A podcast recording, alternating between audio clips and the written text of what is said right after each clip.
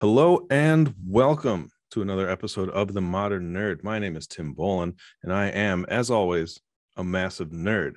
And I have here with me a very special guest, someone I've known for a couple years now, I think, at this point. Um, he is a, a, producer in the gaming company, a gaming industry, excuse me.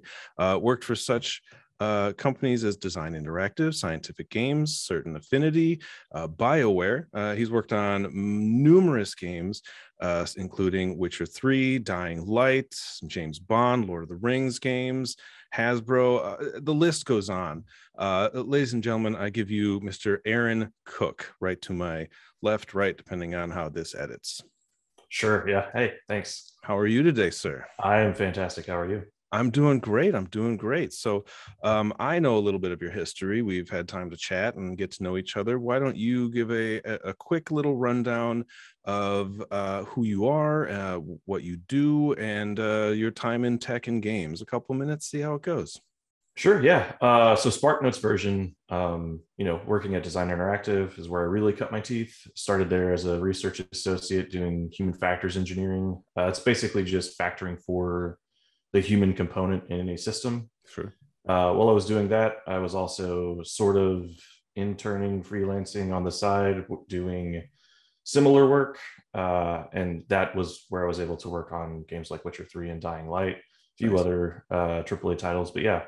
And then after uh, I moved on from that, I, uh, I, I eventually went on to scientific games where I, I really stepped into the role of production more.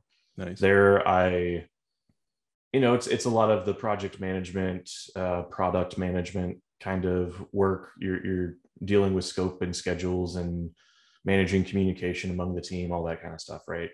Uh, it was really it was a really great place to to work and to learn and to to grow. Uh, while I was there, I, you know, I worked on tons of licensed intellectual property uh, and got to yeah a, a lot of a lot of the licensed IP comes from that time.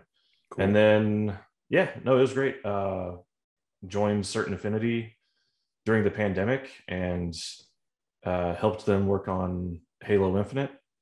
Nice. Uh, can't go into too much detail there, but yeah, it was it was a great experience. A lot to learn, and uh, a- after about a year there, I didn't feel like it was the best fit for me. Great company, awesome staff, really cool people, but I didn't like being in a co-development environment at the time. Right, uh, right. And so I was looking to step more back into the, the lead developer type role. Uh, eventually found myself at BioWare where I'm at currently and absolutely love it. Currently working on Dragon Age and can't wait for everybody to see the game when it comes out yeah i've i've played some of the old dragon ages and and i couldn't get too too deep into them because it's just it was a little slower paced for me. I i'm a very quick paced kind of guy for games but uh, uh, they've always been beautiful and and so i know that everything that comes out of there is going to be pretty great. So i'm, I'm very excited to see what you guys have been working on and, and see what's coming. Um so uh, uh, that's fantastic. Uh, and and like i said I, um a lot of the stuff, uh, as you were saying, we, we can't talk too much detail, but Halo Infinite, gorgeous game. Uh, I love it. Um, so uh, excited to see more work coming uh, from from you. So, um, kind of going into the past. So, if growing up, were you into video games? Oh, absolutely. absolutely. Yeah. We had a, a Sega Genesis, and I played nice. the heck out of Sonic 2.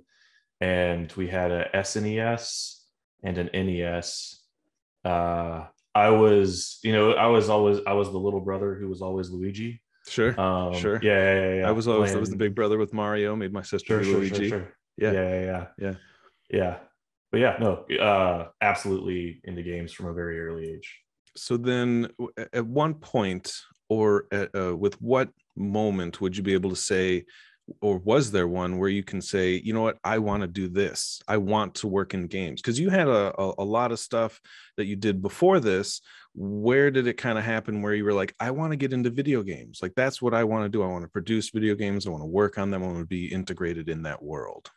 The the first time i ever had any sort of inkling of that was i was growing up in middle of nowhere tennessee right? Tech isn't really a big industry or wasn't at the time Chattanooga's made some strides and stuff, but uh, it, it, it really wasn't something I had considered as a career option uh, or saw other people doing or any of that. So, um, but the, the first time I had any sort of notion of that was I was uh, at my grandma's. We rented, I think it was like Tony Hawk Pro Skater 3 from Blockbuster. Nice. Uh, Throwback. And yeah, yeah, yeah. I'm, I'm hanging out with my cousin and uh, I think I stayed up all night making a Walmart themed level in Tony Hawk Pro Skater. And in the morning, my cousin was playing it, and like the way his face lit up and the joy that he had experiencing that, I was like, this is really cool. Maybe this could be a thing that I could find a way to do more. And then I sort of fell away from that for a while and got really into music. And I got my my undergrad in recording arts, and as part of that experience, uh, we started doing sound design and stuff for games. And and I was like, oh yeah, I forgot that this is like, of course this is a career. Of course this is a thing people do professionally. Like, I'm I'm paying for this experience. Obviously somebody's contributing to it. Like it's it's this weird thing where like until you realize that it's an option, you don't realize that it's an option. Sure. I, I don't sure. know how I don't know if that makes sense it's it's probably like a you know nowadays it's probably so many people's dreams you know just sitting there playing games they're like man i want to be involved in this. I have so many ideas and and everything like that. And you know i know i do when i sit there and i play games and, and i'm just like this is so cool like i love it. And i'm i'm pulling away from working in the games more so talking about them and and and and expressing. I think that's more my niche but um for for you uh getting into the games uh, industry, what um, what have been some of the hardest things to kind of overcome when working in the industry that you didn't expect? You know, I know that everybody kind of has that kind of feel for, oh, it's a very competitive uh, uh, industry. It's a very male dominated industry. What are the things that are not sort of mainstream that are, are were difficult to kind of overcome going from something in tech or a different type of industry into the gaming world that, that one might not expect? Yeah, uh, it, that's a good question. I think for me personally, uh, one of the things that I didn't expect was the the degree of collaboration right? Like obviously you're going through school and everything you understand that there's all these different disciplines.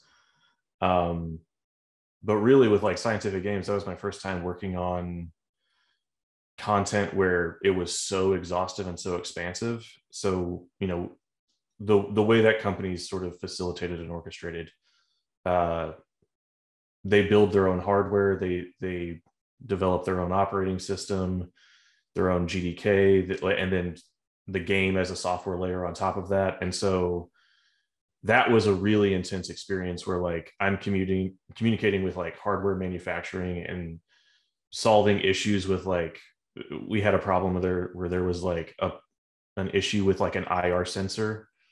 Uh, so there's this infrared sensor sensor that wasn't picking up something on like this optical strip, and it like those are the kinds of problems I just didn't ever foresee or expect to face. Huh. Uh, but it's uh, like it was a great learning experience because you go through that and then you go into AAA where like you're not building hardware.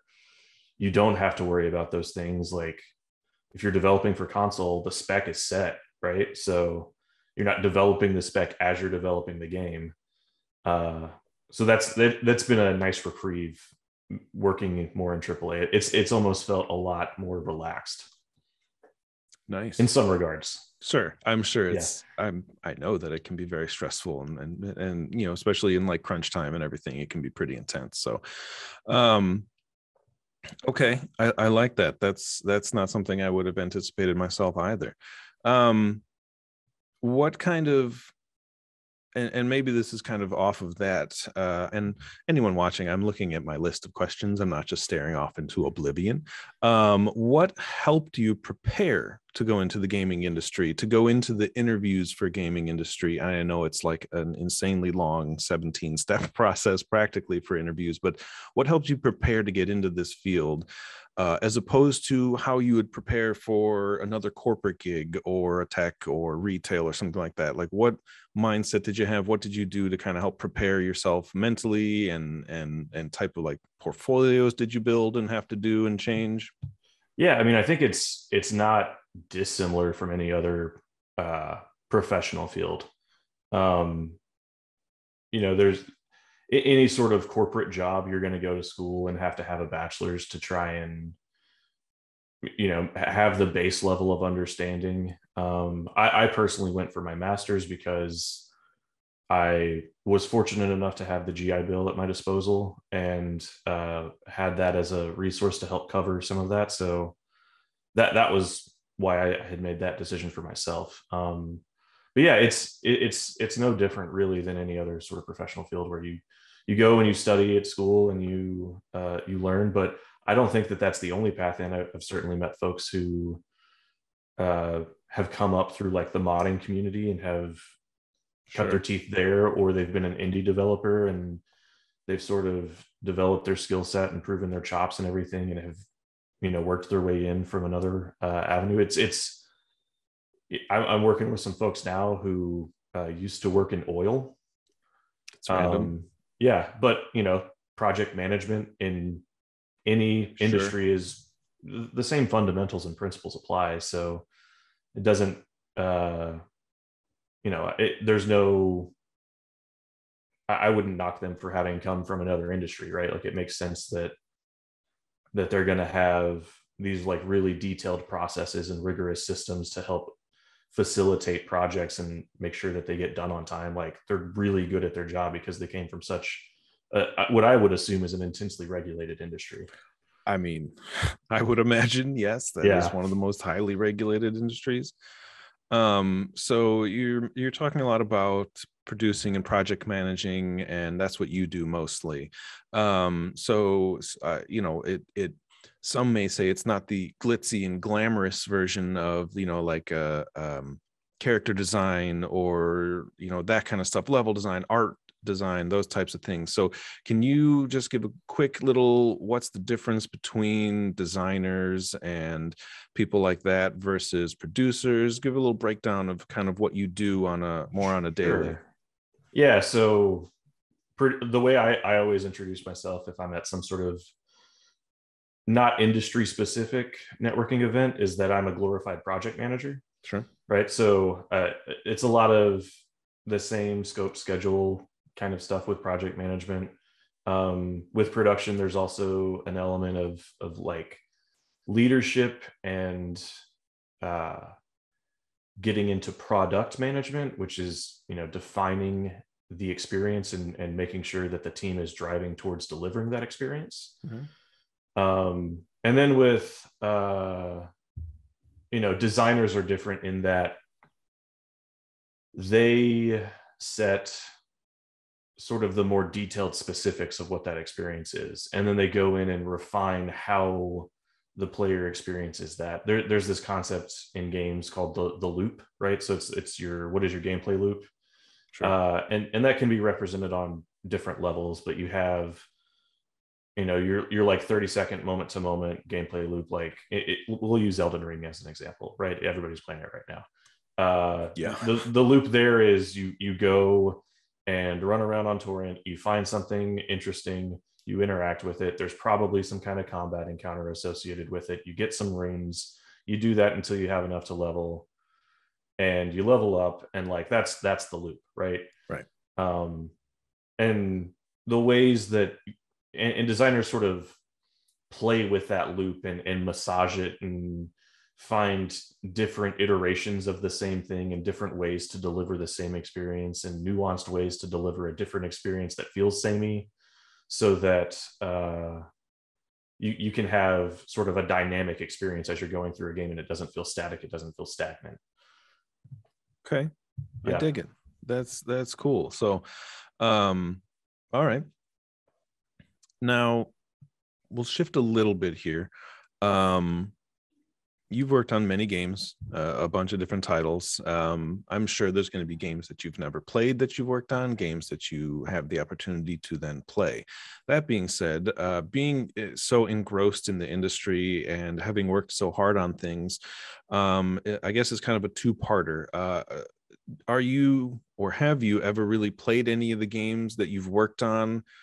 For leisure? Like, is that something one that even still happens, or are you just like, I'm spent the last couple years of my life working on this one title and I don't really want to play it anymore because I know and it, it's just kind of been ingrained into me and I'm I'm done with it or uh, and I guess this the second part is like when you play other games are you then still able to enjoy them or are you you know micro analyzing everything and being like oh that they you know i know why you know this is here and how they did that and all that kind of stuff. Are you still able to pull yourself away? So uh, uh, have you played uh, any of the games that you've worked on that, that you still enjoy? Or do you lose some joy from some of the, playing some other games you maybe haven't worked on that kind of stuff? Yeah i mean i i always like to play sort of the final experience that gets released to the wild and and give it a, a little screen time and uh, some of them I, I I like fall in love with in a different way. Some of them I'm like, cool, that was a fun couple hours. Like that's that's all I'm gonna put into it. Like I've already, you know, I've done the tutorial area 87 times by this point. Like I'm I'm done, right? Uh so like it's it's been a mix, but uh yeah, like and, and then it, jumping to the other question of like how does it change the way I experience other games? I, I think it's almost like being a musician listening to music. It's kind of like that, where like it doesn't necessarily hurt your ability to appreciate music. It it expands it in some ways. You're able to appreciate different things that you wouldn't have been able to before. Like you can understand the the level of w- work and appreciate what somebody had to try and figure out to do to deliver a particular thing, especially if they're using a proprietary engine. Yeah. Like there's just more nuance that you're able to appreciate. I, I dig that. I like that a lot. Um, I can uh, kind of relate. I've, I've, I've not really worked in an industry where it's given me that same sort of uh, uh, ability. Like I haven't, like I worked in glasses. You know, I can look at mm-hmm. somebody's mm-hmm. frames and kind of be like, "Oh, I know what you wear." You know, it's cool. I know how they made that, and some of that's kind of cool, but it's not really in my day to day. But I did a little bit in the comic book industry. For anyone who's unaware, I made my own little mini indie comic, self-published, and I worked on it. I did the colors, I did the writing, and a buddy of mine did the art and the lettering, and I watched. You know, we did the whole process. So being able to see how that went and, and and what happened, I was able to kind of enjoy some of the other uh, books that I read and comics that I read and everything.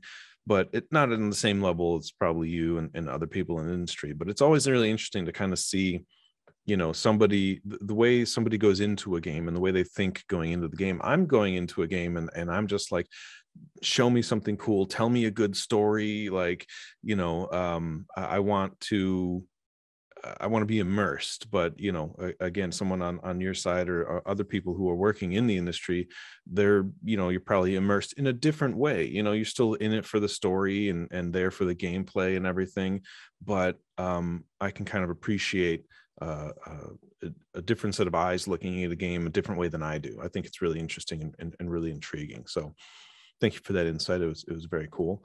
Mm-hmm. Um, so what uh, having worked on so many different things uh, especially was it Cygames or or certain certain affinity i think you said where you were able to work on different uh, ips is that correct uh, no, so that was scientific games where scientific I worked on a lot of licensed uh, intellectual property. Yeah. yeah. Is there uh, any specific IP like licensed product that exists that you were like, oh, I think that'd be cool? Um, me hearing that you worked on something for James Bond, I'm a huge James Bond fan, so I'm like, that's awesome. That's super cool. I think that would be a lot of fun to just be immersed in some behind the scenes. Is there any licensed product or something that you would in the future be like, oh, I'd like to work on something like that because it's something you enjoy? Yeah, I mean, I I would love to work on Dungeons and Dragons content. I love D and D. I'm a huge D and D nerd. I've been running a, a campaign for like three, four years now. Your nice. uh, your wife was actually a part of the early phases of that campaign. Yeah. I think yeah, I had. I think I've seen her um, uh, character sheet still. Oh yeah, yeah, yeah. Cool. Yeah, that was cool.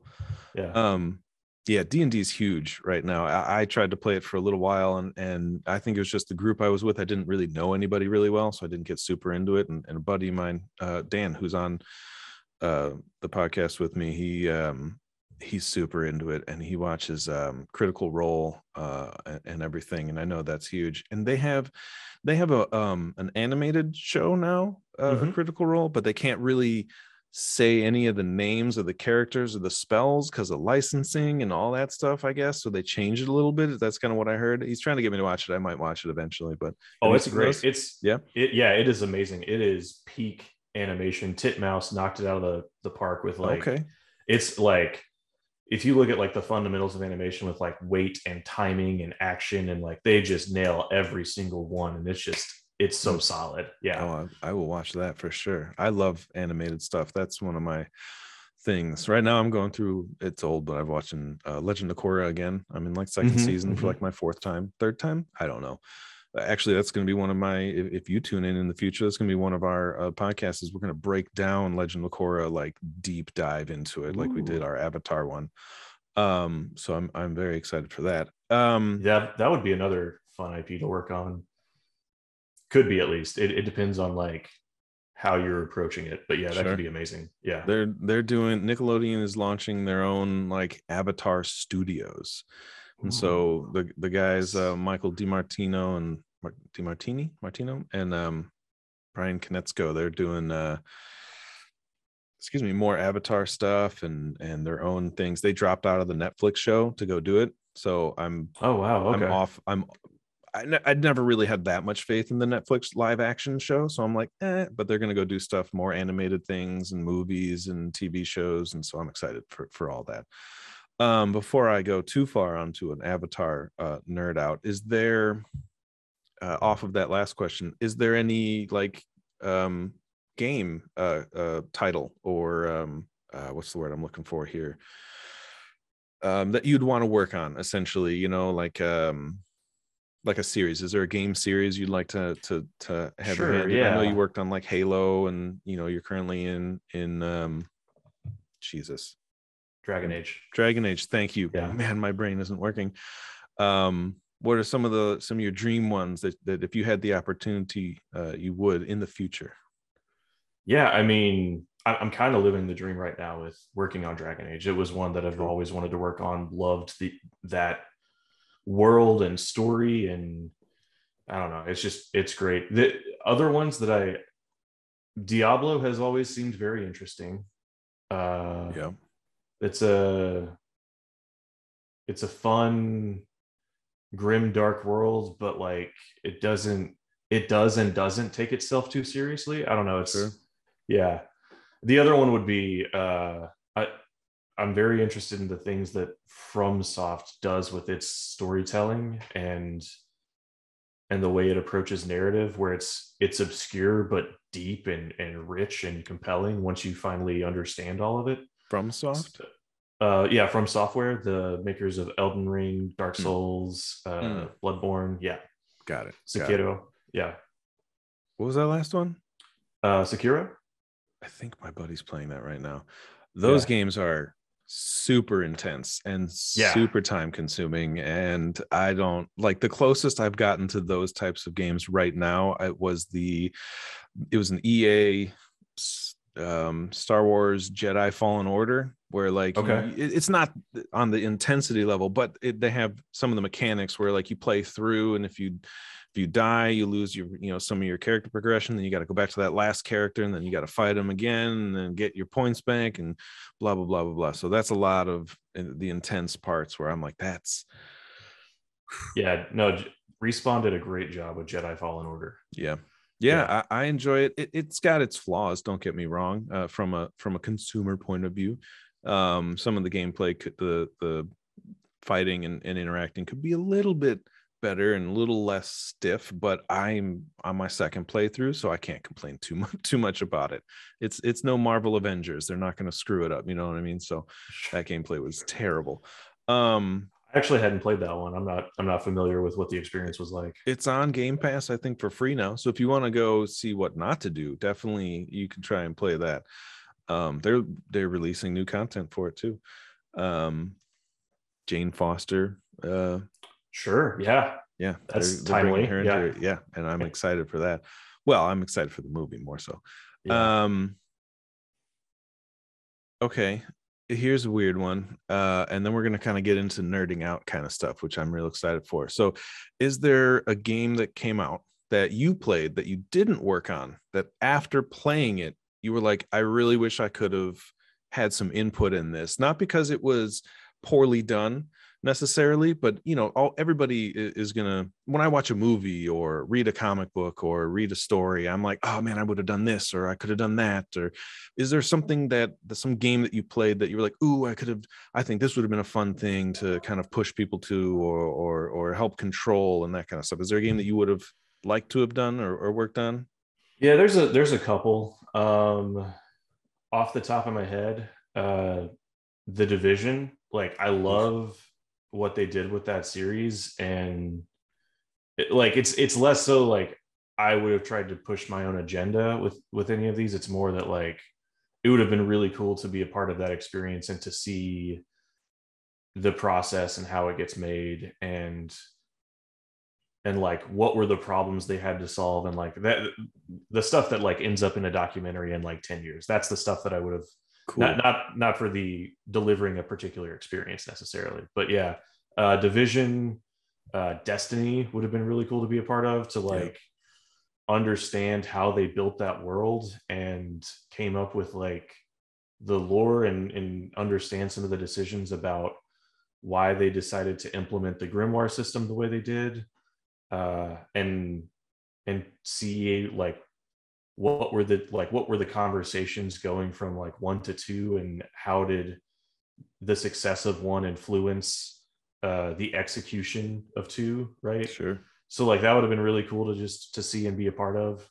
Um and then again dark souls right? Like it, demon souls came out when i was in i want to say when i was in undergrad and uh one of my friends in school just lost themselves in that game and like wasn't coming to parties and wasn't like socializing. They're like, no, sure. man, I got to get home and play Demon Souls. Like, and I was like, what is this?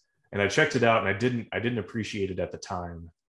Uh, and then Dark Souls came out and everybody was losing their mind over it. So I was like, okay, I get, like it's the same thing. Like, I guess I'll check it out and try to understand this.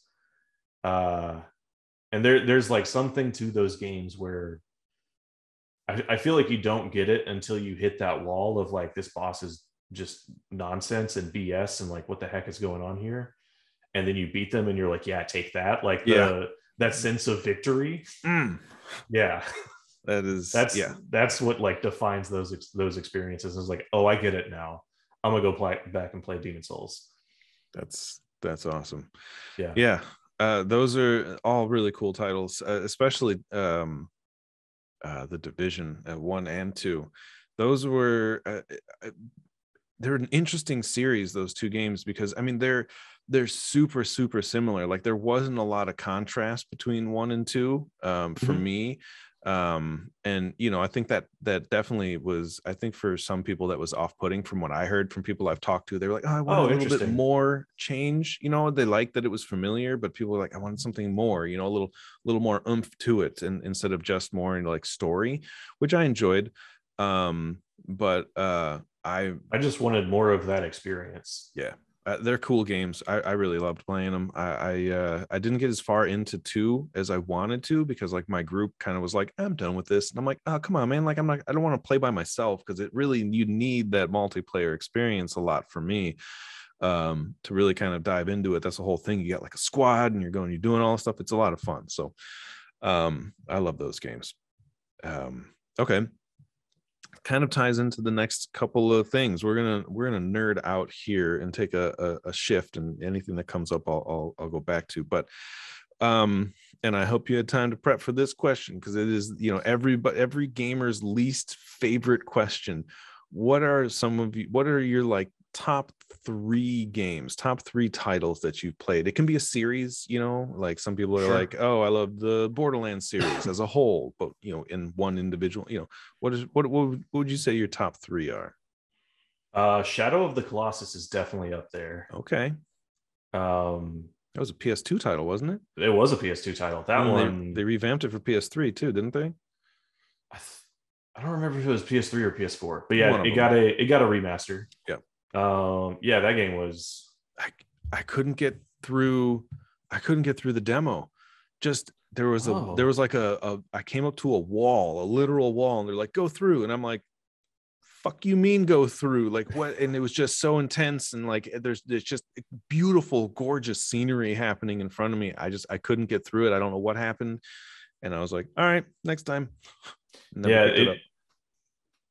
It's like one of those games it's it's hard to do but to to have like an action sort of game that feels cinematic all the time Yeah. and i feel like they just nailed it Yeah. uh on on that one it is it like that that's a real challenge because you have to do a lot with like the way you set up your camera and the way Oh, you yeah. do your like rendering pipeline and when do you take control away from the player? When do you not? How do you let them control like it, there's just a lot to figure out to deliver that experience and they did such a great job. Um but yeah and then so i got to pick two more. Uh let's say the diablo franchise. Okay. Uh diablo 3 was one like i know i don't know. Diablo 1 and 2 i I played growing up with my cousins but then diablo 3 i always i played with a buddy in in undergrad and uh we like got together and played pathfinder and did all that kind of stuff. And then that game came out and i was like oh it's got local multiplayer? Like cool i'll grab a copy and we'll go sit on his couch and and like try to play through this in a day. And it was way bigger than i expected. So uh, we didn't quite get it in a day but we over a couple weekends we hung out and and beat diablo 3 yeah that's an intense game. Very yeah long, very intense game. I only got into it late when it came to the Xbox One, I think is when I picked it up somewhere in there and, and played it with a couple of buddies. And it was, I had a grand old time doing that. Um, and I'm excited for the fourth one, which was announced. And then I was like, cool, that's about all we're going to get for the next two or three years, though. I guarantee it's going to be delayed again and again and again. So, yeah yeah and then and then my other one would be the the dark souls bloodborne that whole family of games like the there's just something so deliberate about their pacing that just feels very satisfying to go through nice, yeah nice. yeah Those are good. Those are I I've I don't, I don't think I've played I only played Diablo. I don't think I played the other two. Um I am definitely more of a I love my shooters. I love action games. God of War, that that 2018 release God of War is is one of my top oh sure the, like, five. it the be norse remix yeah yeah. one of my favorite games of all time. I mean, it was just you want to talk about like cinematic game. Like that game was beautiful. And like, you know, obviously the technology was like from PS2 to PS4 is like a, a massive change. We're talking like 20 some odd years in between the two of them. And I mean, it was just a whole nother ball game. So I I I dove into that one and I loved it. Um okay, now you mentioned that you love Dungeons and Dragons, uh, as as a, a, a large chunk of the world does. Um, and I know for a fact, a little inside information that you love board games as well. Um, Yes. What are some of your your top games? I know what was the. I know we played one, and I don't remember what it was called. i don't remember what we played either Uh, phew, that's not going to go well for that. i know we played i know we played i know we played the not house on a haunted hill but like Oh yeah, we played the we played the D and D version of that. The uh, um, yeah uh, betrayal at Baldur's Gate. yes that's yes, the one we did yeah that that was really fun yeah But we played like a really intense one where there was like different like uh, uh demons or something you had to fight, and it was a dungeon crawler. You had to go through different rooms. Oh, the yeah, that was the the, the Dark Souls board game that uh Oh, shit! It was, wasn't it? Steam Steamroller, Steam Forged, Steam something put together. Sure. Um, yeah, I don't remember the name of the that company, but yeah, they uh yeah, it's it's a Dark Souls themed uh board game where it's like a it's almost like a hex crawl and like each room is its own uh sort of fixed encounter. Yeah, that was intense. Yeah. That was a really cool game, Mhm. and and I enjoyed playing that. What are some of the other ones that you like to play? other ones that I like to play, man. Uh I mean, I know a lot during the pandemic, board games have slowed down because groups of people weren't getting Sure. together as often, but you know, pre and and and all that kind of stuff. yeah, I I know I like Splendor. Um it's a, it's just a solid economy building board game where like yeah, people don't like to play that one with me typically. Oh, I use I, I use like a denial strategy typically when I play, where I'm like, well, if you are building like an opal empire, I'm gonna take that opal, and you're working on rubies, I'm gonna take that ruby. Sure. So you're a dick. Got it. Yeah. Well, I'm just I'm just diversifying my portfolio. I feel you. I'm the same Yeah. way. Don't don't mind me. But yeah, I'm with Catan. uh, yeah, yeah. People tend to not like playing against that strategy. Yeah, it's They're not. like, A, but and then yeah, you get to trade, make shady deals and everything. Yeah, it's not. Yeah. It's, it's fun. It's fun for the people doing it. Mm-hmm, mm-hmm. Yeah, and they're like, I feel like people take it so personally. They're like, you don't even need sheep. Why are you taking sheep? Like, I was like, because you need them. Yeah. So I'm not gonna let you have them. I'm here to win. I don't know what you want from me, but this Yeah. is what I'm gonna do. Um, would you would you ever just completely change gears? I don't know if you know anything about it. Would you ever work on a board game? I don't know if it's the same type of industry or or anything like that, but would you I, I ever? mean, I, I would. Uh, I'd be open to it at, at least, right? Like it's a, it's an interesting challenge set and problem set, right? Like with video games, you can patch things. With board games, you can't really. Sure. I'm sure some Um, of it's designed digitally and then you can kind of fix things and you know have trials as you go. I don't know. I, I've I've played a couple uh, that were designed by like one person. I'm like, I don't that's insane to be able to come with that many rules and it's Mhm. like ifs and ands and okay, this and that. And I that's way beyond me. Yeah, I mean, like it'd be fun, I think, to work on a tabletop RPG system. Uh, I think that could be really cool. Um, I, I you kind of do that when you DM, anyways. Like you, like uh, Fair. We were the the party that I was DMing. They were going to like what is basically Vegas in this world Cool. uh, this this fictional world that we've created together and uh yeah one of the one of the party members made like some deal with Mammon who's like an archdevil uh in the third layer of the nine hells who's Jesus. responsible for like greed and avarice and all this stuff uh and so he was like i want to make vegas. And i was like okay. If we're going to have that payoff anytime in this campaign we're going to have to do a time skip. So you guys are going to go to the Feywild and like time is going to pass here and you're going to come back and now your city is built and you guys can go to vegas. So i had to come up with like casino games and stuff like that. Uh so yeah i don't know. There's there's a certain element of like you're sort of always designing if you're a dungeon master or, or a game master for any tabletop system? So uh, being not super versed i'm going to ask a bunch of dumb questions about d&d Sure. and we'll we'll get into them. When you're the dm it's i know that there's like a certain amount of levity that you have with it but isn't it generally like a kind of a set story and you kind of fill in the middle like how does it work i thought it was like all right here's your book this is what you're going to be playing here's like a beginning a little bit in the middle and an end or like does the book tell you finer details do you make So up the finer details there's a few ways you can approach it. So there are adventure modules Mhm. where there's a book that's released that says, "This is this town. Here are its inhabitants. Um, this old man in this tavern has a quest for the party, and we'll send them to here." Right. Mhm. Um, so that kind of stuff exists, but then you can also just like off the top of the dome, like total improv, like I'm just gonna make it up as we go. And then there's like a sort of a happy medium in between where like you're borrowing stuff that's pre-written, um, you're preparing ahead of time, but you're also responding to things in the moment. And you- you're always responding to something in the moment, right? Players are always going to do something you're not expecting, fair especially when like they have the freedom to literally just you're like, all right, all of the content is through that left door. okay we're going What's right through the yeah, what's through the right door? We want to go that way. Like, It's wait, wait, like- wait. yeah.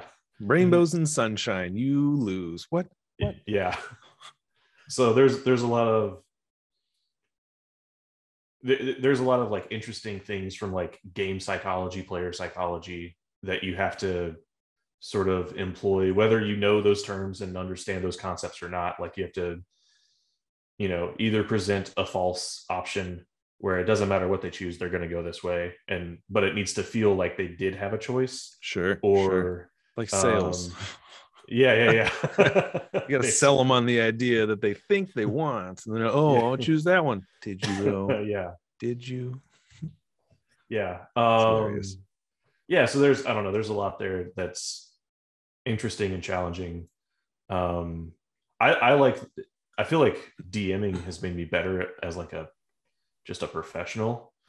Cause like you have to stay on your toes and you have to listen attentively and you have to like, you have to be responsive and reactive and decisive um, but also proactive and like i don't know it's it's a very it can be very intimidating uh, at first but like there's so many tools and resources out there for anybody who's interested like just go do it and start studying and get better. Like it you'll you'll learn really fast from like your first session what you don't know Nice. And then you can make up like a campaign entirely, can't you? Just Yeah, that's- hey, let's that's all get together. is. I have I have a story to tell. Let's tell this story and see what happens and and go from there. Yeah, the way I approach DMing is like I have come up with a sandbox for you to play in. So there's all these little castles that I've built that you can knock down if you want, or you can go explore and do stuff in, or you can like right, like you can do whatever you want. But here's the sandbox I have made. Nice. Yeah, Nice. That's cool. That that's like a storyteller's dream, you know. An inter it's an interactive pick your own Mhm. uh uh what was those what were those old books called? Choose your own adventure. choose your own adventure. Yeah, yeah, yeah. Yeah, those those are chill. I like those.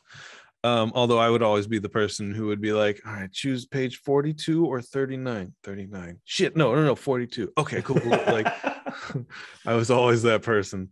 I Um, never. I don't think I ever thought to do that. I think in my head I was like, that's cheating. Yeah, I know. I, it was, but I did it anyway. Yeah. Um so uh, that's interesting that uh, earlier you said that it kind of made you a better professional um and decision making and that kind of stuff in video games there wasn't actually um there's many studies uh, that have said that people who play video games on a more regular basis are actually able to make uh, decisions quicker uh, than Oh. most other people because their brain uh, sees everything and gets that instant gratification and knows like all right i have this opportunity. I'm going to go uh, fight this boss or i'm going to go do this side quest. Like i know if i go fight the boss that it could go poorly and i could lose some of my gear right? And so they get to see what happens when they do poorly. So then in life they can be like all right i know that if i do this this might happen. They can correlate the negative effects quicker and understand okay well then maybe i'll do this and then it'll kind of push them along on their way. It's a really interesting and unique study. I read an article about it. I it's almost it's like almost Sorry. the opposite effect of like you get instant gratification and instant um uh, you see what uh, the cause you have your causality and you get to see what happens in the end but in life it doesn't always happen that quickly so you get the opportunity in your brain to play it through and then make your decision it's a really unique and interesting if i had the article i read it like 10 years ago and i've seen some stuff here and there if i had it I'd, I'd put it in the comments but i can't i can't remember the link for the life of me Yeah. no, Um, it sounds like an interesting sort of exercise in exposure therapy for failure, right? Like that you make a lot of mistakes in games and you you have a lot of failure when you're playing them, right? Like the the number Mm-hmm. of times that people like quick save in Skyrim before they go into a cave or like I think I can make this jump quick save, yeah right? Like right yeah, that makes sense. Like you, if you get used to like I I feel like that makes you less risk averse, potentially in a positive way, potentially in a negative way, but hopefully more positive, right? generally speaking yeah Yeah. Um, and then yeah, that makes sense that you would have more experience with like weighing your options for different decisions. Yeah there was a i worked for five years at uh, back in chicago at uh i'm gonna give a shout out to the wilmette warming house um i was a volunteer counselor uh, for a while uh, youth counselor social worker if you will and uh, there was a woman who came in um who was who um well let me start over. The, the place i worked at was a very like relaxed after school hangout not affiliated with any schools. It was its own building and nowhere near a high school or anything like that but it was for like eighth grade through senior year so we could help you get into the school you know like prepare yourself for school and then kind of chat and, and get you through high school, which are some of the more, you know, what formulative years of your life where you're going to decide who you want to be going forward. So it was super cool, but it was relaxed. We had like a pool table, we had a Wii, we had 360, we had, you know, we would just hang out with the kids and, and play games or chat if they wanted to, work through problems, do their homework, whatever it wanted. It was very uh, loose uh, loosely structured, but still semi-structured. We had nights where we would be like, all right, tonight's board game night, tonight's baking night. We had like a little mini kitchen, but we had a, a woman come in for uh, a quick, um, not a seminar, but she her her whole thing was she would use video games as therapy and Oh, would sure. would use them to you know um kind of like you were saying if if like they would work through their problems with the games and and and then even use it as um a, a negative loss influence to, to help people understand negative effects and outcomes in their own life and and all that. It was super super cool and i wanted to work more with her but uh, i lost her card and that's kind of how and i moved out of chicago so you know that kind of makes it hard to work with someone back there. But it was a really unique experience and, and i think uh, more people should be playing video games in my opinion. Um, it's great great for like helping with problem solving it works you know brain synapses is firing because you're just doing stuff as opposed to watching a movie you're just kind of Mhm. mindlessly staring you're intaking and processing but you're not outputting anything and you're not reacting you're just sort of having emotional reactions so um that was my little tangent for the moment um what Uh, what other sort of things? I know you're a musician uh and, and and i know you nerded out over over my dad's guitar and everything. I thought that was mm-hmm. hilarious. What other sort of things do you nerd out over? Like what is your eh, let me rephrase it. What is your go-to franchise? You know some people are lord of the rings some people are star wars harry potter Sure. marvel dc like what is your this is my ip that i nerd out and then we'll go into more other nerd things Yeah, I think I think it's becoming more and more Lord of the Rings. sure Um, like I'm I'm listening through the Silmarillion on audiobook, uh, and like checking out different podcasts. There's this one podcast. There's like a professor, I want to say at Oxford, uh, who's like in literature, English lit professor, and he's going sentence by sentence through the Lord of the Rings jesus. Uh, and doing like a podcast where he's breaking down okay in this sentence like elrond says this. So like let's talk about the greater implications of what that means and like how that impacts the world and what he's referencing here. And like goes yeah it's amazing I don't think there's any question. Lord of the Rings is your thing. If you're do, if you're doing a sentence for sentence breakdown podcast and you're listening to that, that's dedication. I thought I had Yeah. dedication. I was listening to a episode by episode breakdown of Battlestar Galactica. That's not even as intense as what you just. It is awesome. It's Mark Bernardin and Tricia Helfer, uh, um, number six herself. It's I highly recommend it, especially if you want to rewatch. You can watch it, then listen to their episode, and then watch it, and then listen to because they'll have it on and break it down as they're doing it. So you can either watch it with them and press play, or you can watch it and then listen to the podcast. It's cool. It's very fun. that's really fun okay But man, Lord of the Rings. You ever been Yeah. to um you ever been to New Zealand? You ever done the the i haven't i haven't uh, hiked uh, mount doom or done any of that no um definitely on the bucket list though definitely Sure. something i want to try to accomplish in my lifetime how, how did you feel about the Hobbit movies? I was fine with it. You know, Yeah. I, I understand that, you know, from a creative standpoint, there are some things that going from book to film adaptation is very difficult. Sure. And, you know, I, I remember when Lord of the Rings came out, people were complaining about the lack of Tom Bombadil, but like, that is like, if you were to put that in film, that would be a very abrupt, challenging, like, beat. I never read it. I don't even know what you're Oh. talking about. it's it's uh it- it's before the the hobbits reach the council of elrond uh they basically get sucked into the Feywild by an archfey and are in this like time bubble and he's just like singing songs and it's it's like a it's it's like if you like it would be like inserting a scene from Mary Poppins into Lord Sure. of the Rings, right? Like it's just a huge tonal shift. Is it kind of like that that tunnel scene in Willy Wonka, the original Charlie and Chocolate, where you're just like, what the hell Yeah. just happened? Yeah, yeah. It, it less nightmare inducing, Sure, but yeah, sure. definitely, very odd and like out of place. It, like it, it, I think it works in the context of the books because it's sort of this like moment of emotional reprieve for the reader and for the hobbits themselves and their journey and like I think it has some better narrative implications in in a longer format that can take its time. But when you have to fit something into a like two three hour time slot you got to make cuts right Oh, yeah. so We can't all be Um, the Snyder cut. You know what I mean? yeah, So- yeah, yeah. and Yeah. even Lord of the Rings, the extended ones were like three hours long each. Like that's still a long movie, but they don't feel long when you're watching them because it's it pulls you in. And and it, Guillermo del Toro and then the cinematographer, like everything about that was just movies were so amazing, just so fantastic. yeah I, I definitely prefer the lord of the rings movies to the hobbit movies but Sure. that's not to say that i dislike the hobbit movies I didn't like the Hobbit movies the first time I watched them. I rewatched them out here. Okay, so w- when we moved to England, the first month we stayed in an Airbnb, and the TV had it was like a you know like a JVC or something dumb, Mhm. and it it was it had the Fire Stick to it, but like you'd be watching something and the audio would cut out, but it would just keep playing.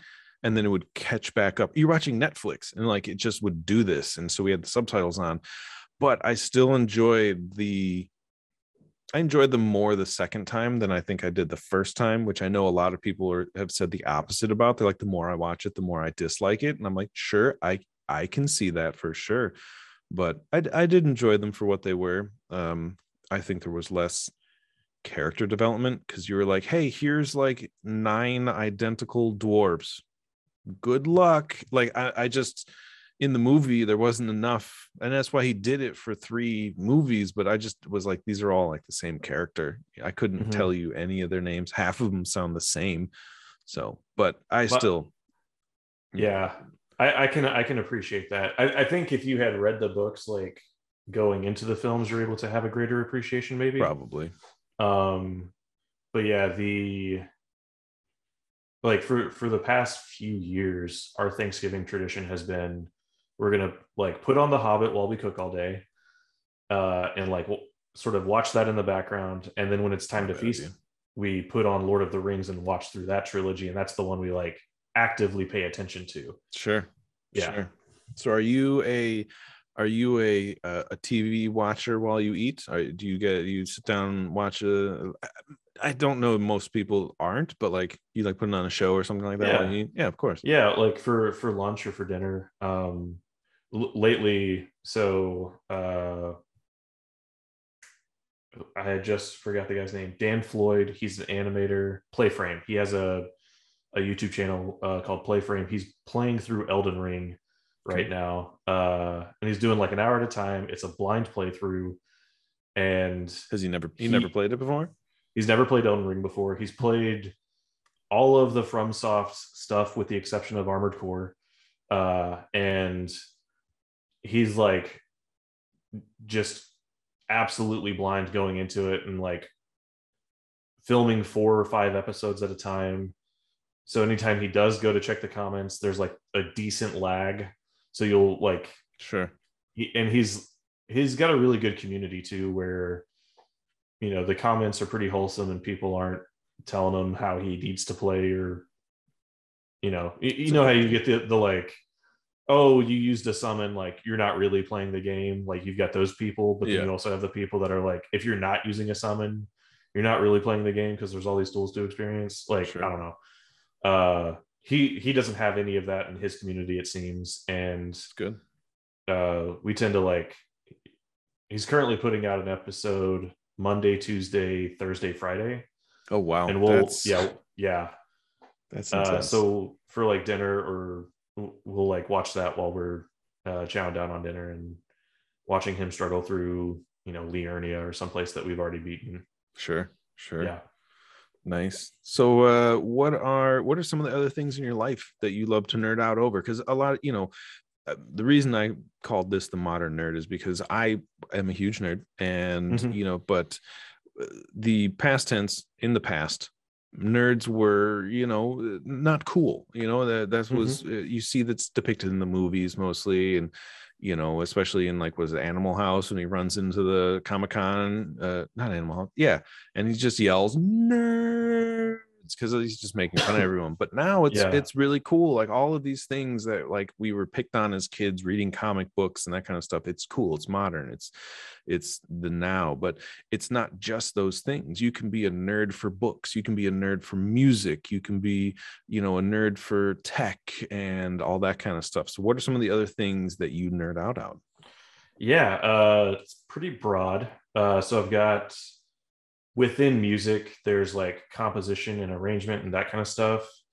Um, but then there's also like the recording side of things and getting into, uh, you know, microphones and pickup patterns and uh, the difference between the, the difference that a sound makes on attenuate. Uh, sorry, the difference like a capacitor can make on how you attenuate a sound, whether you're using like a mylar versus a ceramic capacitor and like Sure. just like the micro like yeah right like i get real into that stuff Yeah, that's intense. Um, That's cool. yeah um i've i've built like some microphones and, and done some stuff like that before Oh wow, that's nuts. Uh, yeah and then uh i really love woodworking uh and like playing guitar and was, playing I music was so i fishing for the woodworking one. yeah i definitely at some point want to make my own guitar Nice. um yeah i'm, I'm very particular about i'm very like precise with things so i want it to to have sort of a very specific neck shape and feel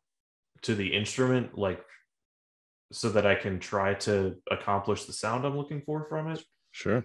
yeah Have you made like a um, like a makeshift something where you just like threw a pickup on like a slab of wood and gave you a rough neck to see if you could get the mechanics of it yet or yeah i've done i've done some like rough stuff. Sure. nothing that you would want to play or is in, in any kind of it, like the thing that i did was closer to a lap steel than anything oh cool. right? Like there's it's it's just free floating strings no real fretboard um just a pickup over some suspended strings.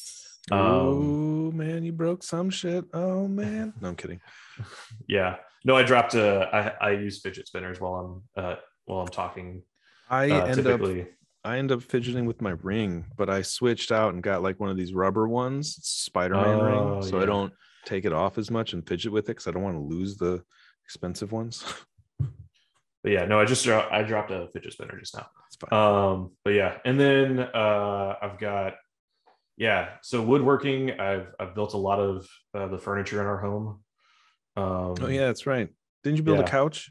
I did build a couch. Yeah i saw the couch didn't i yeah Yeah, is, Yeah, is yeah, it yeah. greenish kind of, if I recall?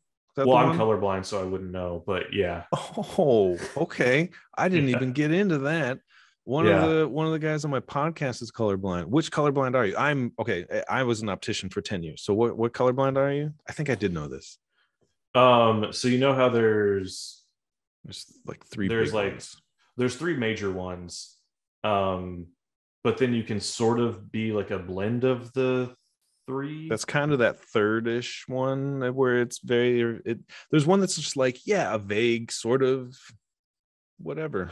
yeah that's i'm that one Okay. i'm yeah. i'm not i'm not duo or tr- or what is it pro duo or trip or trope i'm not really one of those trip yeah I think it's trip. I, it's I haven't been yeah. in the industry for a year, so I chose to forget everything now. But sure sure yeah no i uh i have um it, i was diagnosed with scotopic sensitivity and so it's like it was beyond me. it's a weird it's like a i don't know if it's like where the uh the difference from normal occurs if it's at like the lens level of my eye if or if it's like at the brain level like where on the spectrum Sure. of like it processing does it not compute correctly or typically like what to how the normal person or a typical person sees color or or processes visual information i don't know where like the hiccup happens Got it. I Um, mean, the basic- majority of it is all like rods and cones, and yeah um I've but never- basically there's like some colors uh, like I'm sensitive to, and they just are too loud, and I can't unsee them ever. Right? Like they're just if there's a hint of it, like it's that's all. It's like just this beacon that's possibly migraine inducing, right? Oh, and no. then and then everything else as a result is just muted. How does that affect like your gameplay experience? Like I know a lot of games now have the uh, the whole you know uh, you can change it and make it for like colorblind awareness and, and you make it so that it feels better. Do you use mm-hmm. those modes a lot or you... oh always yeah. Always. Yeah I, I i mess around with them to figure out which one because it, for me it's uh i need a difference in value not hue. Right. Um that's the biggest thing that will make my life easier as a as a gamer right? And so um I'll mess with filters and and all the settings and everything until I find something that kind of works. Um, there's some games that are absolutely unplayable for me because they lack those features. I'm uh, sure. But and then there's some games that lack those features that I'm still able to play somehow.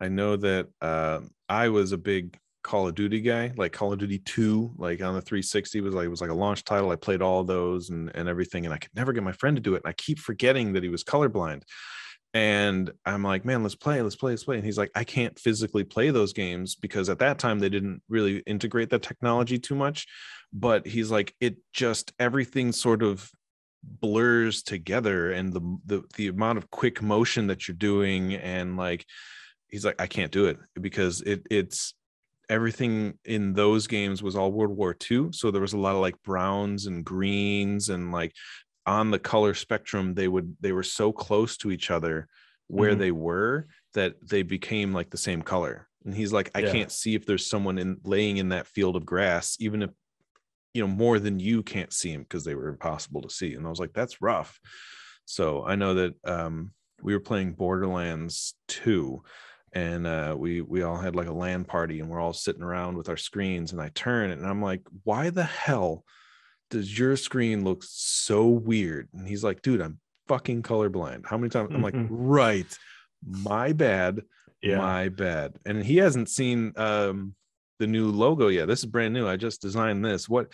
Uh, so I I was like, I I'm I want to throw it to him and be like, can you? Is this? I don't. He's like, I don't. He probably won't care, but I don't want to be like giving him something where he's like, I can't see what you're doing, and I don't mm-hmm. read the, mm-hmm. the blend. So it's always interesting seeing how, how people overcome that um, uh, uh, in video games. And you know if something's worth it i'm sure that you know not the migraine inducing but if there's a game that's worth it you'll probably just be like it's rough but i'll play it. Is, is that sounds about right? Uh to an extent. Um i also have a contact lens that i can put in my non-dominant eye that basically acts as this like weird filter. And then my brain sort of like it doesn't turn i don't know it, it's it basically like averages everything out between my non-dominant and my dominant eye and it allows me to see colors more accurately to how other people do. That's cool. Um but yeah so i'll use that sometimes. Technology's uh, come a very long way. yeah. Yeah it's uh that one's interesting. Um but i like i suck at putting contacts in so i almost never wear it. Sure that was part yeah. of my job was teaching people how to do it and the funny thing is for anybody who gives a shit kids get it faster than adults because kids don't have they're like i don't you know someone who's who's never been told don't you know like don't touch your eye all the time and that kind of stuff like the younger you are the less that's set in and so mm. they're like mm. oh yeah pop cool but like you know i'll get like a 50 year old who has to come back four different times because i'm not going to spend more than 30 minutes with you trying to teach you that. It's really interesting how how people will um can do it. So i i will not wear contacts. I can teach you how to put them in. I can put it in. I will not wear it for more than 10 minutes. So it's see it takes me 10 minutes to put mine in. Yeah it's not great. I don't yeah. I, I i can only do it well because i had to and that's my life not anymore, thank God. Um yeah. I do like to wear that contact though if I'm gonna read comic books. Sure, sure. Yeah. That would make sense because eh, that's half of what you're doing is yeah is the visual. Um okay. As we are wrapping up because I went on a we went on a massive talent uh, a tangent about color blindness. I apologize for that. Nice. Um, uh, I like to always end with uh, the kind of what are you watching? What are you reading? What are you playing? What are, what are you into right now? What are you doing with your life? Sure. Uh, so work. right right now, uh, reading through Kith and Kin. It's a Critical Role book about uh, Vax'ildan and Vex'ahlia, a pair of twins from the first campaign of Critical Role. Okay. Uh, it's sort of their origin story, how they came to be the this like ranger and rogue twin sibling badass duo nice. uh, and then uh, watching. Oh, what am I watching? I'm watching a lot of stuff. Uh, there's this uh, watching through that that Elden Ring series with uh, Dan Floyd, and then there's this one YouTuber Broadbent. Uh, he is doing a modded Valheim playthrough. Okay. Uh, and so he's he's already played through the game before, and now he's going back through and he's like, all right, I'm going to do quality of life mods. I'm going to do mods that expand on the survival mechanics and, and give me more kind of things to do and experience. Uh, so I'm watching through that. He's he's just genu like generally delightful with the way he approaches games. Nice. Um, and then uh, pl- it's still playing Elden Ring. Like just as soon as we get done, that's what I'm about to go do. Honestly, sure. Sure. That makes sense. yeah. Um, you watching any like TV shows, like mainstream shows, anything? Um, keeping up with Moon Knight. I haven't seen the latest one that came out this week, uh, but that one's been sealed. It's so good. Like I love what they've been doing with that. I'm really excited for Obi Wan. Oh, I'm so Uh, excited. or is it Kenobi or Obi Wan? I forgot what they Oh. called it. Oh, I think it's called Obi Wan. Yeah, I'm excited for is. that. Uh, because that's just going to be incredible. Um, yeah. What else am I watching that's like more mainstream? Yeah, that's really it right now. It's good. Hey man, that's there's Yeah. a lot to do. So you know, keep it keep it simple. Don't watch ten things at once. That's just how you lose your mind. Um, nice. Well, that would that's. I mean, I dig it. Yeah. Thank you very much for coming on, man, and and and sharing your experience and and you know i really hope that uh, others can uh, find some value in this enjoy it um I, I i know that we didn't have a ton of time and uh, there's so much more i would love to dig into not just in the gaming industry but i would love to just nerd out with you some more but uh um, I've got an anniversary dinner coming up, so I got to get to that because it's you know, almost six o'clock here for me. I know it's only like ten thirty for you, but hey, um, or eleven thirty at this point Mm-hmm. but uh are you active on social medias where can people find you if they want to follow or are you doing anything like that Yeah, I've got an Insta. Uh, I think it's at aaron.h.cook.